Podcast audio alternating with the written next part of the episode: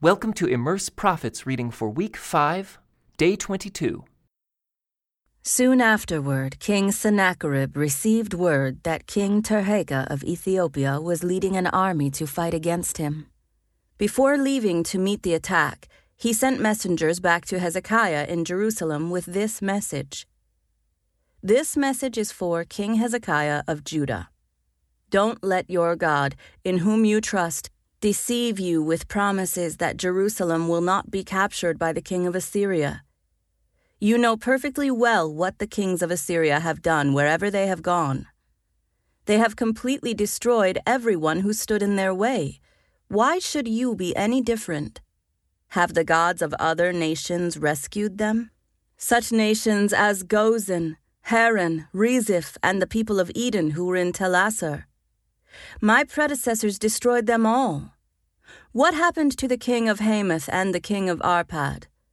What happened to the kings of Sepharvaim, Hena, and Ivvah?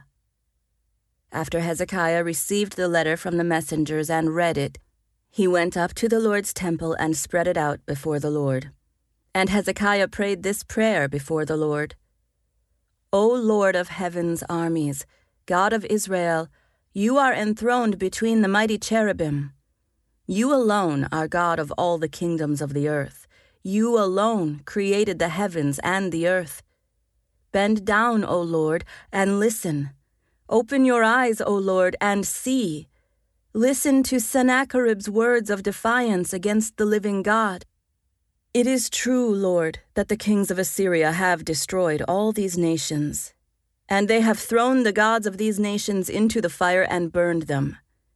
But of course the Assyrians could destroy them. They were not gods at all, only idols of wood and stone shaped by human hands. Now, O Lord our God, rescue us from his power. Then all the kingdoms of the earth will know that you alone, O Lord, are God.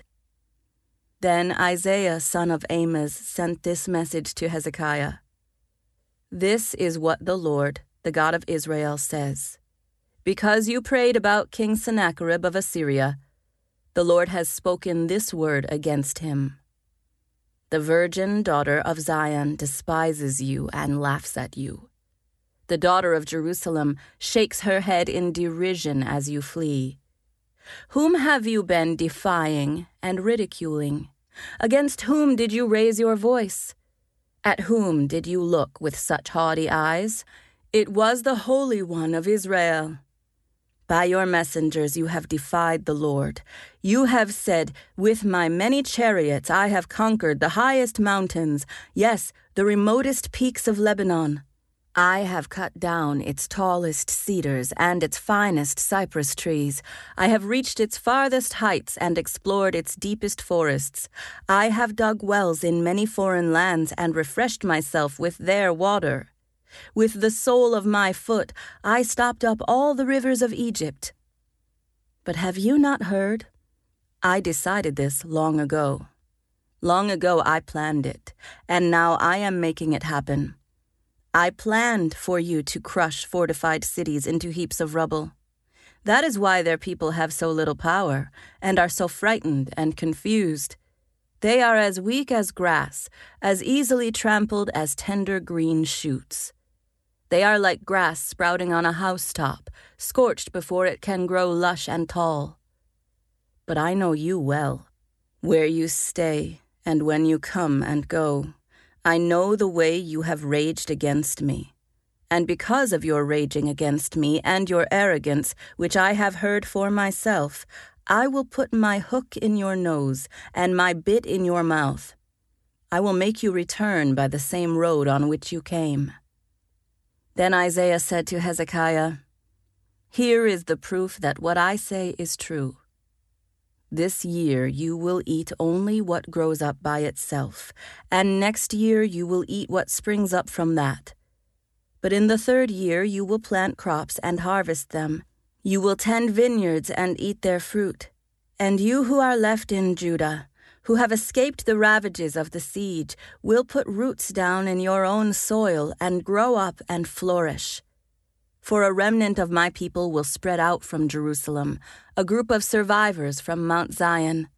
The passionate commitment of the Lord of Heaven's armies will make this happen. And this is what the Lord says about the king of Assyria His armies will not enter Jerusalem. They will not even shoot an arrow at it. They will not march outside its gates with their shields, nor build banks of earth against its walls. The king will return to his own country by the same road on which he came. He will not enter this city, says the Lord. For my own honor and for the sake of my servant David, I will defend this city and protect it. That night, the angel of the Lord went out to the Assyrian camp and killed 185,000 Assyrian soldiers. When the surviving Assyrians woke up the next morning, they found corpses everywhere. Then King Sennacherib of Assyria broke camp and returned to his own land. He went home to his capital of Nineveh and stayed there. One day, while he was worshipping in the temple of his god Nisroch, his sons Adrammelech and Sharezer killed him with their swords. They then escaped to the land of Ararat, and another son, Esarhaddon, became the next king of Assyria. About that time Hezekiah became deathly ill, and the prophet Isaiah son of Amoz went to visit him. He gave the king this message This is what the Lord says Set your affairs in order, for you are going to die you will not recover from this illness. When Hezekiah heard this, he turned his face to the wall and prayed to the Lord Remember, O Lord, how I have always been faithful to you and have served you single mindedly, always doing what pleases you. Then he broke down and wept bitterly. Then this message came to Isaiah from the Lord Go back to Hezekiah and tell him, this is what the Lord, the God of your ancestor David, says I have heard your prayer and seen your tears. I will add fifteen years to your life, and I will rescue you and this city from the king of Assyria. Yes, I will defend this city. And this is the sign from the Lord to prove that he will do as he promised. I will cause the sun's shadow to move ten steps backward on the sundial of Ahaz so the shadow on the sundial moved backward ten steps. When King Hezekiah was well again, he wrote this poem I said, In the prime of my life, must I now enter the place of the dead? Am I to be robbed of the rest of my years? I said, Never again will I see the Lord God while still in the land of the living. Never again will I see my friends or be with those who live in this world. My life has been blown away like a shepherd's tent in a storm.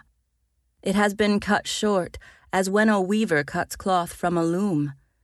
Suddenly, my life was over. I waited patiently all night, but I was torn apart as though by lions. Suddenly, my life was over.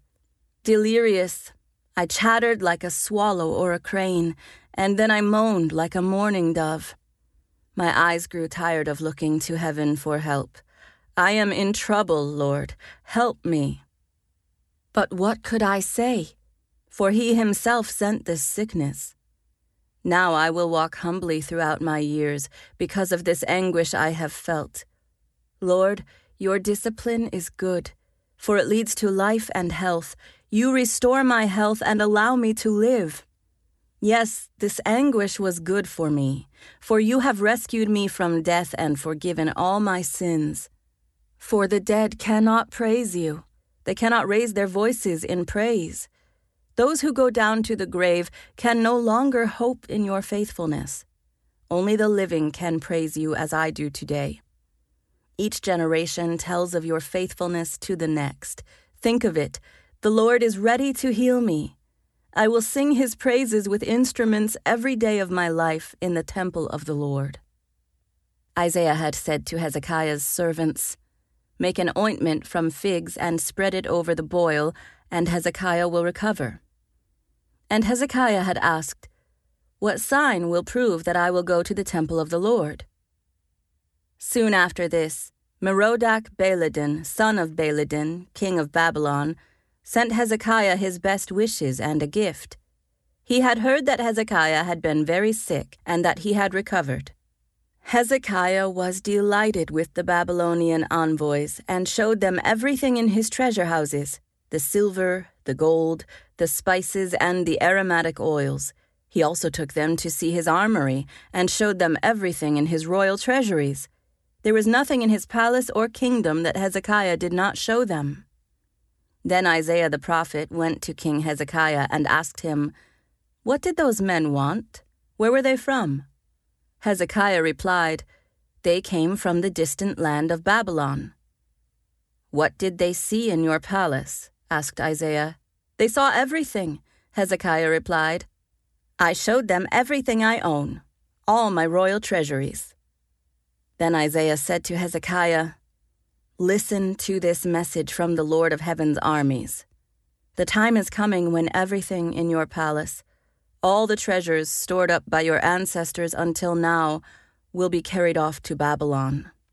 Nothing will be left, says the Lord. Some of your very own sons will be taken away into exile. They will become eunuchs who will serve in the palace of Babylon's king. Then Hezekiah said to Isaiah, This message you have given me from the Lord is good. For the king was thinking, At least there will be peace and security during my lifetime. This concludes today's Immerse Reading Experience. Thank you for joining us.